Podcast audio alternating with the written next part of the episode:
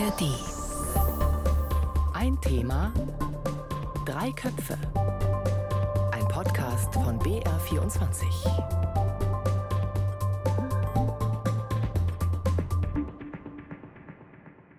Der Taiwan-Konflikt, Spionage, Menschenrechtsfragen, der Krieg in der Ukraine, Exportverbote und Protektionismus, das ist eine lange und nicht mal vollständige Liste an Themen, bei denen sich die USA und China behaken. Damit herzlich willkommen zu Ein Thema drei Köpfe. Ich bin Jasper Ruppert. Seit längerem gibt es gewaltige Spannungen zwischen den beiden Supermächten. Ein Tiefpunkt gab es beim sogenannten Shangri-La-Dialog in Singapur Anfang des Monats. Das ist das wichtigste sicherheitspolitische Forum im Asien-Pazifik-Raum, so etwa vergleichbar mit der Münchner Sicherheitskonferenz. Und dort schüttelten sich die Verteidigungsminister beider Länder, also Lloyd Austin und Li Shangfu, zwar die Hände, nickten sich kurz zu, sprachen aber abgesehen davon nur ein paar Höflichkeitsfloskeln miteinander und sonst gar nicht. Und Chinas Verteidigungsminister sagte auf der Bühne, dass eine gewisse fremde Nation schuld sei an den Spannungen im Asien-Pazifik-Raum. Gemeint waren die USA. Wir wollen das Verhältnis beider Länder heute etwas aufdröseln. Warum ist es so schlecht? War der Besuch von US-Außenminister Blinken diese Woche ein möglicher Wendepunkt oder hat US-Präsident Biden das vielleicht schon wieder zunichte gemacht? Und welche Rolle spielt Deutschland in dem Ganzen? Um diese Fragen zu klären, sind diese Köpfe heute dabei. Zum einen Steffen Wurzel, ehemaliger ARD-Hörfunkkorrespondent in Shanghai und Macher des ARD-Podcasts Welt macht China. Hallo Steffen. Hallo, grüß dich. Steffens Podcast Weltmacht China gibt es auch in der App der ARD Audiothek. Ich habe den auch in den Shownotes verlinkt. Unbedingt mal reinhören. Und ebenfalls zugeschaltet ist Sebastian Hesse. Er ist ARD-Hörfunkkorrespondent in Washington. Hallo Sebastian. Hallo auch von mir. Fangen wir mal mit Zahlen an. Auf einer Skala von 1 bis 10, wo würdet ihr den Stand der amerikanisch-chinesischen Beziehung aktuell verorten? So 10, lasst uns mal gemeinsam den Sommerurlaub planen und 1, jetzt gibt's Raketenstartworte. Sebastian, du? Ich würde sagen sechs, also immer noch eher im positiven Bereich, weil die USA, glaube ich, keinerlei Interesse an irgendeiner Art von militärischer Konfrontation haben. Und das ist sicherlich äh, in der Außenpolitik und Verhältnis gegenüber China jetzt erstmal das wichtigste Leitmotiv. Wie siehst du das, Steffen? Also ich würde eine 3 geben, wobei ich kein großer Fan solcher Skalen bin, aber wenn man sich mal als Startdatum sozusagen 1979 rausnimmt, nicht nur das Jahr, in dem ich geboren wurde, sondern äh, an dem beide Länder die diplomatischen Beziehungen aufgenommen haben, das ist schon echt seitdem wirklich ziemlich bergab gegangen und war eigentlich noch nie so schlecht wie jetzt aus chinesischer Perspektive und deswegen 3. Ich habe eingangs ein paar Themen genannt, die das Verhältnis zwischen den USA und China belasten. Wir nehmen uns jetzt mal drei Themen raus. Spionage, Wirtschaft und Taiwan. Wir starten mit der Spionage. Konkret dieser chinesische Ballon über den USA, den ja die Air Force runtergeschossen hat. Die Bilder, wie das weiße Ding da vom Himmel geholt wurde, die hat wahrscheinlich jeder noch vor Augen. Das war ein Riesenthema Anfang Februar. Die USA reagierten empört. China behauptete, dass es sich lediglich um einen Wetterballon handelte, der vom Kurs abgekommen sei und nannte den Abschuss eine Überreaktion. Danach wurde es aber erstaunlich ruhig um das Thema und US-Außenminister Blinken selbst sagte erst vor einigen Tagen, dass das Thema nun durch sei. Sebastian, wurde denn nach dem Abschuss noch etwas bekannt? Also weiß man, ob die Wahrheit eher beim Wetterballon oder doch beim Spionageskandal liegt?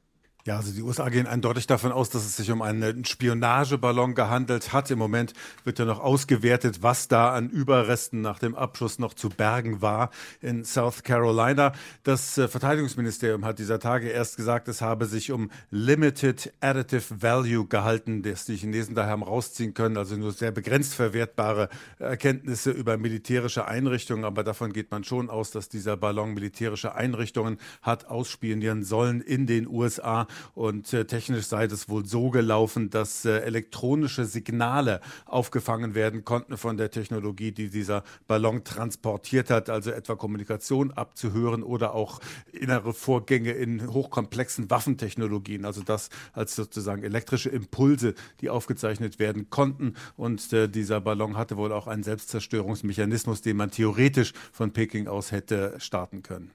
Dieser Ballon hat ja das Verhältnis zwischen beiden Ländern sehr, sehr belastet. US-Präsident Biden sagte jüngst, dass Chinas Präsident Xi von dem Ballon nichts gewusst habe. Und er hat bei der Gelegenheit Xi auch gleich mit Diktatoren gleichgesetzt. Aber bleiben wir erstmal bei dem Ballon.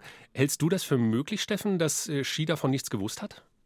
Das ist total schwierig zu sagen, weil wir wissen ja, wie Sebastian eben auch meinte, noch nicht gesichert davon, was es war. Die Amerikaner sagen ja, war Spionageballon. Die Chinesen weisen das natürlich von sich. Die sagen Wetterballon. Das ist also ganz wichtig nochmal zu betonen, dass die Chinesen da kein Deut irgendwie eingestanden haben, dass äh, spionagemäßig relevant gewesen sei. Ich glaube, entscheidend ist zu sagen, es gibt in China keine ja, Checks and Balances, keine Gewaltenteilung. Und deswegen ist es so, dass alle Behörden, die mehr oder weniger äh, ja, wichtig sind in China, der Kommunistischen Partei Chinas unterstehen.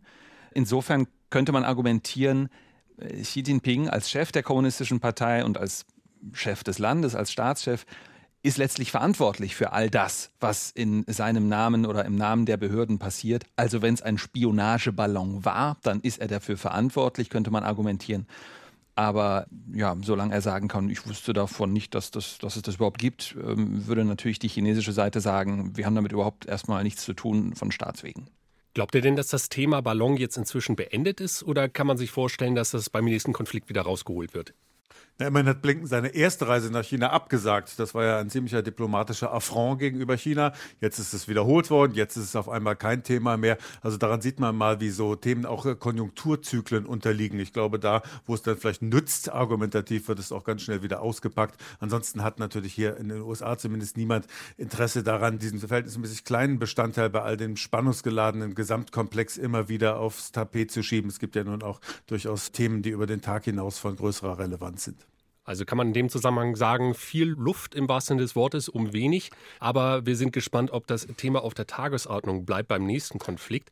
Sprechen wir mal über die wirtschaftlichen Aspekte des Konflikts beider Länder.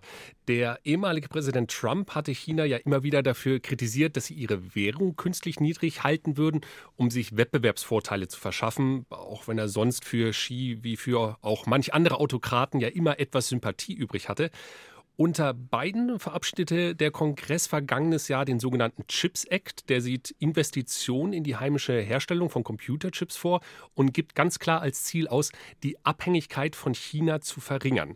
Für das Gesetz haben nicht nur Demokraten, sondern auch einige Republikaner gestimmt und sowas passiert ja sehr, sehr selten inzwischen in den USA. Sebastian, kann man sagen, in den USA können sich beide Parteien ja im Prinzip auf gar nichts mehr einigen, mit Ausnahme der China-Politik vielleicht?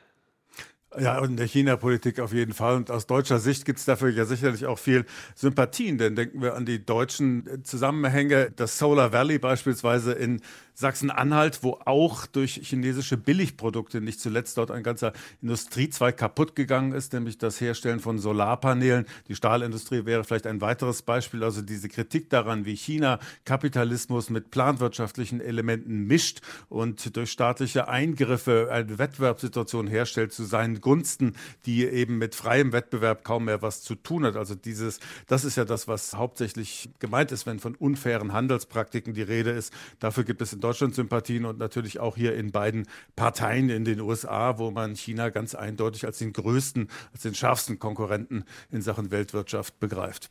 Dieses Gesetz, dieser Chips Act, wurde ja von manchen auch als Anti-China-Gesetz bezeichnet. Wie ist denn das in Peking aufgenommen worden, dieser Chips Act?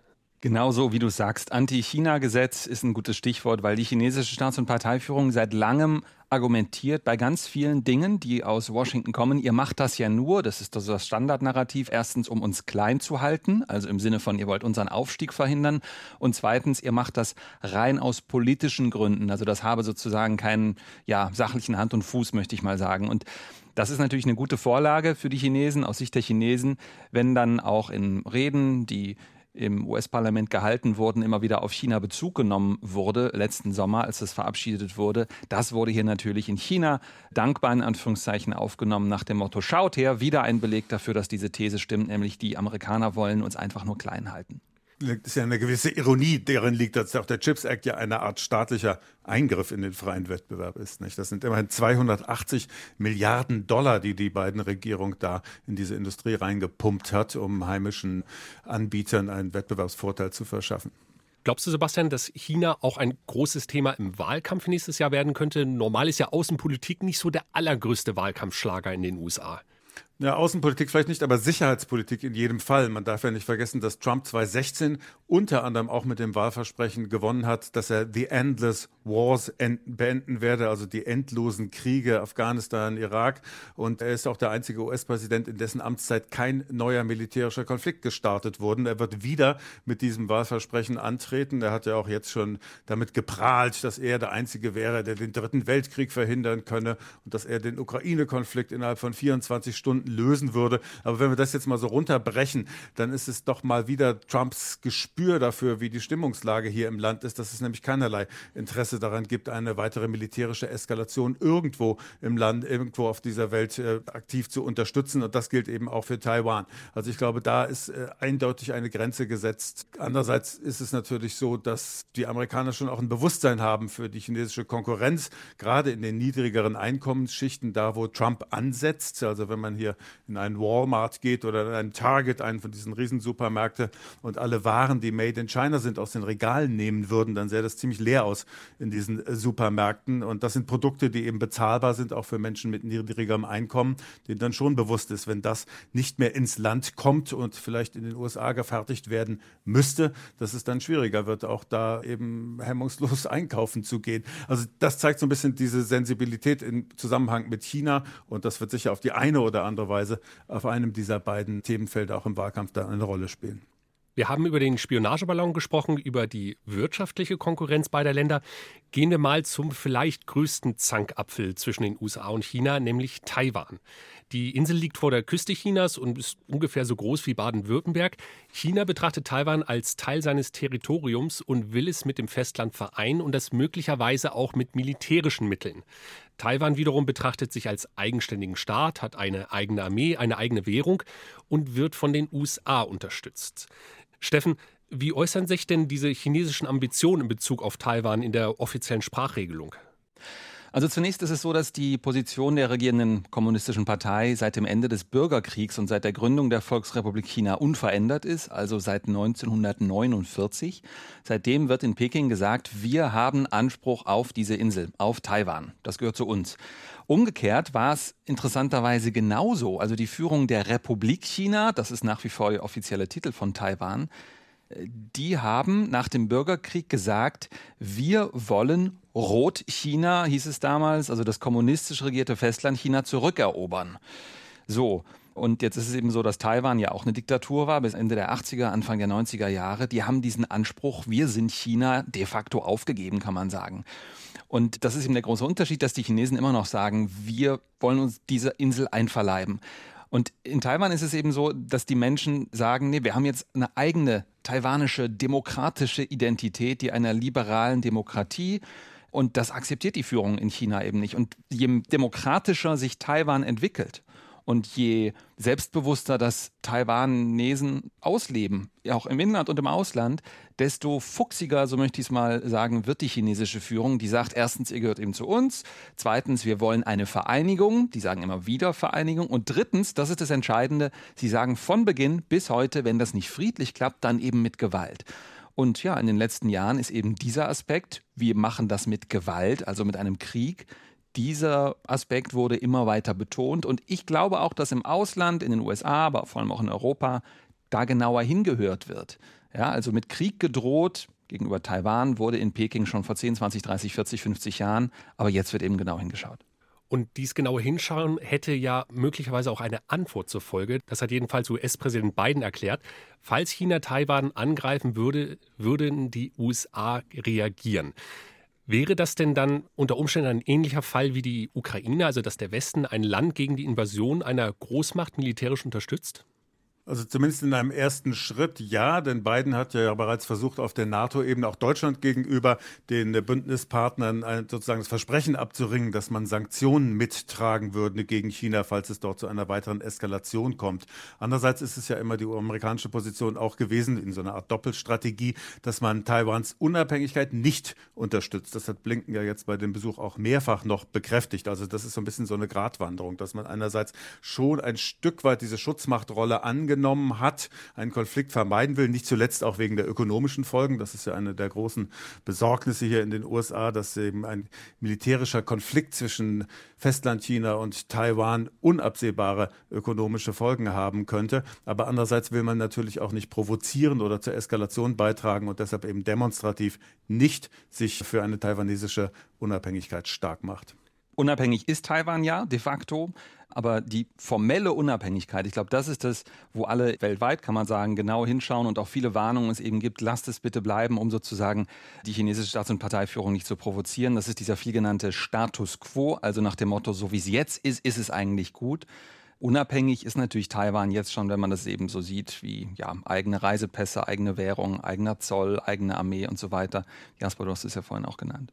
Dieser Konflikt wirkt ja ziemlich festgefahren, wenn man euch so zuhört. Seht ihr denn überhaupt eine Möglichkeit, wie diese Lage entschärft werden kann? Also äh, zunächst mal ist es ja so, es gibt viele, mit denen ich spreche, viele in Taiwan auch, die sagen, Moment mal, das ist ja irgendwie eine Suggestivfrage nach dem Motto, wie kann dieser Konflikt gelöst werden? Das ist doch gar kein Konflikt, sagen mir viele in Taiwan. Wir wollen einfach nur, dass es so weitergeht wie bisher. Wir wollen weder einen Konflikt mit China noch mit sonst wegen. Deswegen sagen viele, ja, treibt alle Handel mit uns, nehmt uns gerne auch andere Staaten als internationalen Partner wahr, lasst uns bei, weiß nicht, Olympia mitmachen oder bei der Beachvolleyball-WM WM als Taiwan. Lasst uns äh, Mitglied internationaler Organisationen werden, wie die WHO. Nennt uns bitte nicht China. Vor allem aber lasst uns weiter in Frieden und Demokratie und Wohlstand leben, so wie in den letzten Jahrzehnten auch. Ne? Stichwort Status quo. Und eine Mehrheit der Menschen in Taiwan, ja, betrachtet die USA als eine Art Schutzmacht dieses Status quo. Und deswegen kann man sagen, dass viele Menschen oder der Mehrheit der Menschen sagt, so wie jetzt ist es genau gut bitte nicht zündeln. Ja, und aus Sicht der Chinesen zündeln die Amerikaner, aus Sicht der Amerikaner zündeln die Chinesen. Also der Taiwan-Konflikt, wirtschaftliche Konkurrenz und der Spionageballon, das waren alles Gründe, warum das Verhältnis beider Länder sehr, sehr angespannt war. Und jetzt hatten wir diese Woche den Besuch des US-Außenministers Blinken in Peking. Und die Reise bewerteten beide Seiten anschließend positiv. Blinken sagte nach seinem Besuch in einem Fernsehinterview das hier. It's a, it's a good and I think important start. Both China and the United States, I think, recognized that we were in an increasingly unstable place in our relationship. I think this is um, the start of a process to put a little more stability into it. Also die Gespräche waren ein guter und wichtiger Start. Beide Seiten wussten, dass das Verhältnis instabil war und sein Besuch soll einen Prozess in Gang gebracht haben, damit das Verhältnis beider Länder wieder stabil wird. Blinken kam bei dem Besuch sogar mit Staatschef Xi zusammen, was ungewöhnlich ist, weil Xi einen höheren protokollarischen Rang bekleidet. Steffen, kann man denn das schon als Zeichen des guten Willens sehen? Absolut, ja. Da gehört jetzt gar nicht so viel Kaffeesatzleserei dazu. Chinas Staatsmedien haben das übrigens auch genauso geframed, haben ja, man kann sagen, so ein bisschen äh, die Friedenspfeife rauchend ähm, erklärt, äh, direkt oder indirekt, ganz viel Symbolik sei bei diesem Besuch dabei gewesen und man habe sich von Seiten der Chinesen, obwohl man so sauer sei, Mühe gegeben, Anthony Blinken, den US-Außenminister, würdevoll und mit Ehren äh, zu empfangen und zu behandeln. Und dazu gehört dann eben auch das Treffen mit äh, Staats- und Parteichef Xi Jinping. Und Sebastian, wie hast du das in Washington wahrgenommen? Also das ist ja auch schwierig für Blinken. Auf der einen Seite muss ja Deeskalation das Ziel sein, auf der anderen Seite darf es ja nicht so aussehen, als wäre man zu zahm gegenüber China. Also ist dieser Besuch auch in Washington positiv bewertet worden? Also zunächst mal war das Foto, wo die beiden aufeinander zugehen, Blinken und Xi Jinping einander die Hand reichen. Das ist Aufmacher gewesen in allen amerikanischen Tageszeitungen und natürlich hat es auch die Fernsehberichterstattung äh, dominiert. Wenn man den Symbolwert dieses Bildes nimmt, muss man sagen, äh, ist es als Erfolg gewertet worden. Andererseits dauerte es auch nur wenige Minuten, bis dann wieder das Negative diskutiert wurde. Hier zwei Punkte vor allen Dingen, die Blinken sich ja eigentlich auf die Fahne geschrieben hatten. Die Amerikaner wollten ein sogenanntes Military-to-Military Agreement erzielen mit Peking. Das ist so eine Art offener Kanal auf der höchsten Militärführung, das im Falle einer sich anbahnenden Eskalation sehr schnell auf der militärischen Ebene schon ein direkter Draht zustande kommen könnte unter Umgehung der obersten politischen Führung. Da hatte die chinesische Seite keinerlei Interesse daran zur Enttäuschung der Amerikaner. Und das Zweite ist, dass sich die Amerikaner auch mehr davon versprochen hatten, bei ihren Bemühungen, Xi Jinping oder überhaupt die chinesische Führung dazu zu bringen, doch Einfluss zu nehmen auf chinesische Hightech-Firmen, weil hier die Befürchtung ist, dass dort eben Produkte gefertigt werden könnten, an Russland geliefert werden, die dann auf dem Schlachtfeld in der Auseinandersetzung mit der Ukraine entscheidend sein könnten. Also auch eine solche Garantie, eine solche staatliche Überwachung oder staatlicher Eingriff, wie man es sehen mag, wollten die Chinesen nicht einräumen. Und das sind doch durchaus zwei Punkte gewesen, die hier einen Schatten geworfen haben auf die Bilanz dieses Besuches. Also es hat nicht alles geklappt, was sich die USA auf die Agenda geschrieben hatten vor diesem Besuch. Trotzdem schien es, als wenn etwas Harmonie im Verhältnis zu spüren wäre.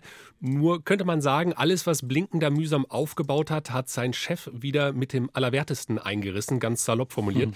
Denn kaum war Blinken wieder zu Hause, setzte US-Präsident Biden Xi mit Diktatoren gleich. Bei einer Spendenveranstaltung in Kalifornien soll Biden in Bezug auf den vorhin erwähnten Spionageballon gesagt haben, dass Xi nichts von dem Ballon gewusst habe. Und dann erklärte Biden weiter, es ist sehr peinlich für Diktatoren, wenn sie nicht wissen, was los war. Sebastian, ist das ein typischer Biden, ein unbedachter Satz, der zu Problemen führen kann? Oder passt das vielleicht doch etwas in die Rhetorik von ihm? Denn im Vorwahlkampf der Demokraten vor drei Jahren hatte er Xi auch schon mal einen Thug, also einen Gangster genannt. Ja, ein Schläger könnte man auch sagen, wenn man Thug übersetzt. Ja, ich meine, hier braucht man nicht lange zu suchen nach jemandem, der Xi Jinping als Diktator bezeichnen würde. Das ist schon die allgemeine amerikanische Lesart. Aber ob man das als Präsident machen sollte und erst recht in äh, einer Zeit, wo gerade so ein bisschen wieder diplomatische Annäherung stattfindet, ist natürlich ein anderes Thema. Hier ist es eher innenpolitisch gewertet worden, dass es all diese Befürchtungen nähert, dass Biden eben in seinem Alter und in seinem mentalen Zustand einer zweiten Amtszeit nicht gewachsen sein könnte. Sind über über 70 Prozent aller Amerikaner beider Parteien wohlgemerkt, die inzwischen der Meinung sind, Biden sollte keine zweite Amtszeit machen. Und da wird jede Anekdote und der kleinste Zwischenfall dieser Art, der das bestätigt, natürlich enorm hochgejazzt und gleichzeitig genüsslich auch von der anderen Seite aufgegriffen. Hier im Falle China und militärische Aggression, im Falle Spannungen etwa, hat Trump es natürlich gleich zum Anlass genommen, dafür zu werben, dass er das ja alles gleich besser machen würde, hat nochmal eben diese These von, äh, dass er der einzige Weltkriegsverhinderer sei, der auf dem Wahlangebot zu finden sei im kommenden Jahr wiederholt. Also jede kleinste Geste in diesem Zusammenhang, jeder kleinste, auch verbale Fauxpas wird hier gleich zum Riesenthema. Steffen, wie ist denn diese Diktatoren-Anekdote in Peking aufgenommen worden? Also es ist im Grunde so, wie Sebastian sagt, ich glaube nicht mal, dass das jetzt hier die ganze Situation in eine neue Krise stürzt. Das ist eine sexy Schlagzeile, das wissen die Chinesen ja auch, wie, wie Medien funktionieren in demokratisch regierten Staaten.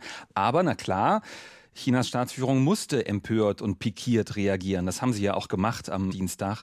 Aber natürlich weiß die chinesische Führung, dass Xi Jinping in vielen Teilen der Welt als das bezeichnet wird, was er ist, nämlich als Diktator, dass die Staatsführung auch oft als Regime bezeichnet wird. Übrigens auch von führenden europäischen Diplomaten und Politikern, wenn das Mikrofon aus ist. Also das ist nichts Neues und das weiß die chinesische Regierung auch. Trotz Bidens Äußerung gehen wir jetzt mal davon aus, dass Blinkens Besuch dafür gesorgt hat, dass man wieder etwas aufeinander zugeht.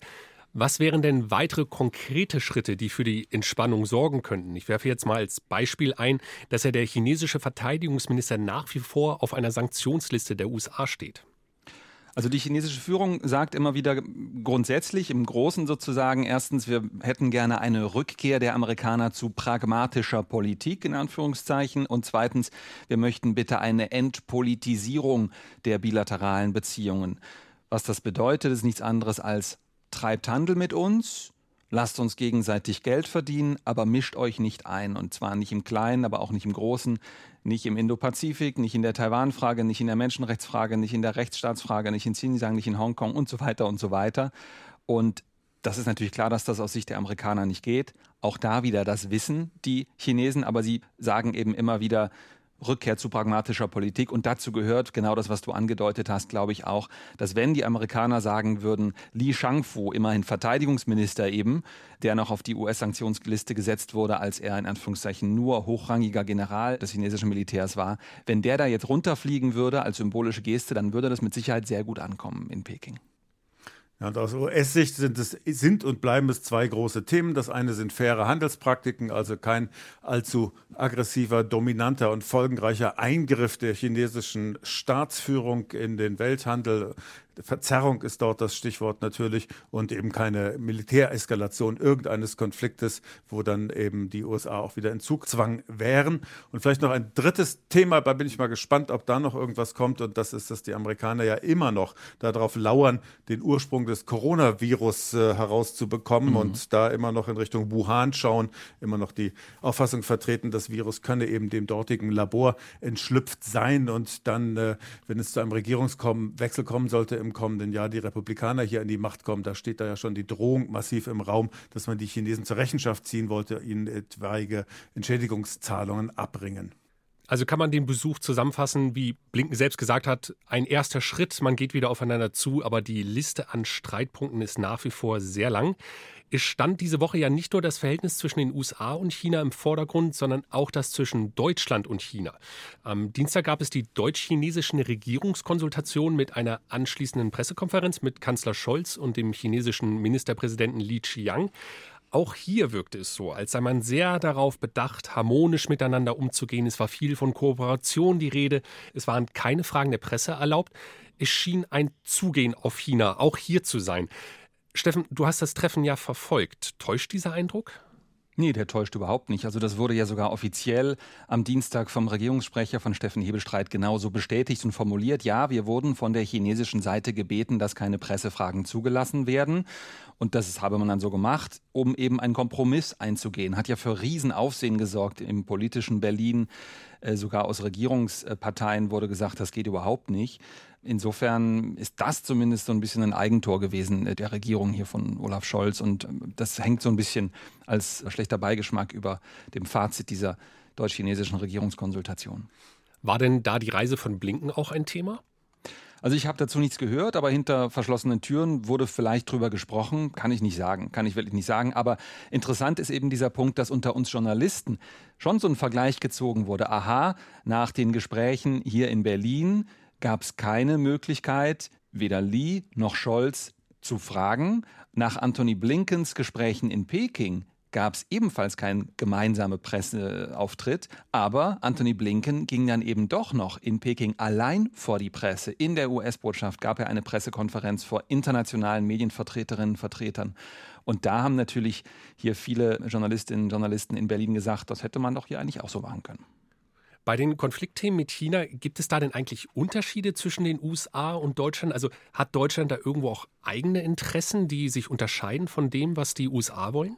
Deutschland sieht sich ja nicht so sehr als weltpolitischer Player, wie die USA es tun und sehen es, glaube ich, im Vergleich zu den USA doch noch stärker ökonomischer. Auch hier ist natürlich völlig klar, dass die stärkste Volkswirtschaft in Europa längst als größten Handelspartner China hat und nicht mehr die USA. Das weiß man hier in den USA. Und es ist auch klar, dass deutsche Firmen beispielsweise, die in China aktiv sind, dort keine Auslandstöchter betreiben, sondern immer Joint Venture mit chinesischen Partnern, also da doch sehr viel stärker auch von der Gunst ihrer Gastgeber abhängig sind. Deshalb gibt es ein gewisses Verständnis dafür, dass die Deutschen zurückhaltender sind, was beispielsweise so vorauseilende Sanktionsdrohungen im Falle einer Taiwan-Eskalation betrifft. Da hat sich die deutsche Seite ja immer sehr reserviert gezeigt und ist nicht so weit gegangen, wie die Amerikaner es gerne gewusst hätten. Aber ich glaube, diese deutschen speziellen ökonomischen Befindlichkeiten, die werden hier schon gesehen, die werden hier schon wahrgenommen. Wie siehst du das, Steffen? Also ich glaube, vor allem im Ton ist das ein großer Unterschied. Es gibt hier in den letzten Jahren im politischen Berlin viele Politikerinnen, Politiker, übrigens fast aller Parteien, ganz viel Kritik an der Politik der chinesischen Führung, die es früher nicht gegeben hätte. Übrigens auch von der Wirtschaft, von Unternehmen, von Verbandsvertreterinnen, Vertretern. Aber man versucht hier eben mehr zu nuancieren, weniger schwarz-weiß, jetzt im Vergleich zum Auftreten vieler US-Politiker zum Beispiel. Grundsätzlich finde ich immer wichtig zu sagen, man kann die Beziehungen, die Wirtschaftsbeziehungen Deutschland-China nicht ohne weiteres vergleichen. In den USA war es ja so, dass in den 90ern, 2000ern massiv die Amerikaner ihre Wirtschaftszusammenarbeit mit China ausgebaut haben. Und das hat dazu geführt, dass zwar Gewinne großer US-Unternehmen gestiegen sind, aber eben auch dazu, dass in den USA massiv Industriearbeitsplätze abgebaut wurden, nach China verlagert wurden. Also das heißt, ganze Landstriche sind jetzt nicht in den Bach runtergegangen in den USA, aber in die Richtung geht es schon. Das ganze Landstriche jedenfalls von sich behaupten. Seit wir Handel mit China treiben, geht es hier bergab. Und in Deutschland ist es ja ganz anders. Ebenfalls in den 90ern, 2000ern äh, sind massiv die Beziehungen nach China ausgebaut worden wirtschaftlich. Und das hat aber dazu geführt, dass die Gewinne deutscher Unternehmen nicht nur gestiegen sind, sondern dass auch Arbeitsplätze geschaffen wurden in Deutschland. Also das heißt sozusagen, wir haben sehr davon profitiert in Deutschland von der wirtschaftlichen Zusammenarbeit. Und in den USA wird eben so wahrgenommen, wir haben nicht profitiert. Und deswegen kann man, glaube ich, auch verstehen, warum sozusagen gesellschaftlich die Skepsis gegenüber China in den USA noch ein bisschen größer ist. Ja, wobei in Handelsfragen muss man ja sagen, dass in Deutschland Stichwort äh, Solarindustrie, auch und gerade in Ostdeutschland und Stahlindustrie ja schon die Verärgerung mindestens mal ähnlich groß ist. Ne? Also durch unfaire Handelspraktiken, wie man das aus deutscher Perspektive sieht, Deutschland erhebliche Nachteile entstanden sind. Das stimmt, aber ich glaube schon, dass das dann doch einige Branchen sind, in denen das so ist. Aber insgesamt, wenn man jetzt mal auf die Gebiete schaut, wo viel Mittelstand ist, wo die Autoindustrie ist, Stichwort Volkswagen, Stichwort BMW, Stichwort Daimler, dass da eben diesen Boom, den es gab, auch bei Zulieferern in Deutschland, dass es den ohne China natürlich nicht gegeben äh, hätte. Und das ist übrigens auch der Grund, warum ja viele Verbände noch bis vor drei, vier, fünf Jahren kein kritisches Wort über China gesagt haben. Das hat sich inzwischen jetzt natürlich geändert. Wir fassen mal zusammen die Spionageaffäre zwischen den beiden Ländern. Da können wir sagen, die ist inzwischen mehr oder weniger abgefrühstückt. Wir können aber davon ausgehen, dass sowohl die USA als auch China weiter ihre eigene Wirtschaft stärken, um gegen die Konkurrenz des jeweiligen anderen Landes bestehen zu können. Beim Taiwan-Konflikt, wie Steffen gesagt hat, muss man hoffen, dass der Status quo so bleibt. Die Reise von Anthony Blinken nach Peking kann als ein erster Schritt gewertet werden und da dürfte auch Biden, der wieder beiden Dinge tut, vorläufig nichts daran ändern. Und wir haben auch über Deutschland gesprochen, wie die USA jetzt erstmal auf ein bisschen Harmonie im Umgang mit China setzen. Die Frage dieser Sendung war ja Eiszeit vorbei, Fragezeichen, wie es um das amerikanisch-chinesische Verhältnis steht. Was glaubt ihr denn? Ist die Eiszeit vorbei? Steffen, mach du mal den Anfang. Nö, ich glaube, wir stehen am Beginn einer noch größeren Eiszeit. Und das, glaube ich, haben hier in Europa mehr und mehr Leute auf dem Schirm. Deswegen ist es so auch, dass, was ich gut finde, jetzt auch genauer hingeschaut wird. Was passiert denn in Bezug auf China und in Bezug auf andere Staaten, die mit China zu tun haben? Wie sollten wir uns aufstellen, dass letztlich alles stattfindet unter diesem großen Aspekt neuer Großkonflikt, Fragezeichen China-USA? Sebastian, siehst du das auch so, ich sag mal, pessimistisch? Es bleibt unberechenbar. Man weiß ja nicht, was passiert, wenn man den Zeitstrang zurückkriegt. 1972 war die Hoffnung groß. Richard Nixon war in Peking zu Gast. Das deutete alles auf Entspannung hin. Dann spätestens 89 Tiananmen, Massaker am Platz des himmlischen Friedens. Das war vielleicht der absolute Tiefpunkt im Verhältnis beider Länder. 1999 hat die NATO versehentlich die chinesische Botschaft in Belgrad bombardiert. Also alles so Zwischenfälle, völlig unerwartet, die, ja, die wieder alles praktisch eingerissen haben, was man vorher vielleicht an Erfolg Erfolgen erzielt hat. Und dieses ewige Auf und Ab, ich nehme an, das wird auch vorerst mal so weitergehen. Ich wüsste zumindest nicht, wie da eine dauerhafte Entspannung aussehen könnte. Und aber gemessen an diesem langen Zeitstrang sind dann natürlich so Dinge wie jetzt der Blinkenbesuch oder kleine sprachliche Fauxpas des US-Präsidenten, kleine Schritte oder Kleinigkeiten entlang eines sehr, sehr langen und unterschiedlichsten Konjunkturzyklen unterliegenden Zeitstranges. Es dürfte also ein konfliktreiches Verhältnis beider Länder bleiben. Ich danke euch ganz herzlich für diese sehr, sehr spannende Diskussion. Das war ein Thema Drei Köpfe zum Stand der amerikanisch-chinesischen Beziehungen. Sie können uns dazu gerne Ihre Meinung schreiben an redaktionpolitik.br.de. Mehr Folgen von Ein Thema Drei Köpfe gibt es in der App der ARD Audiothek. Dort findet man beispielsweise auch das Dossier Politik. In der aktuellen Folge geht es um die Frage, was das neue europäische Lieferkettengesetz bringt. Ein Thema, drei Köpfe. Heute mit Steffen Wurzel, Sebastian Hesse und Jasper Ruppert.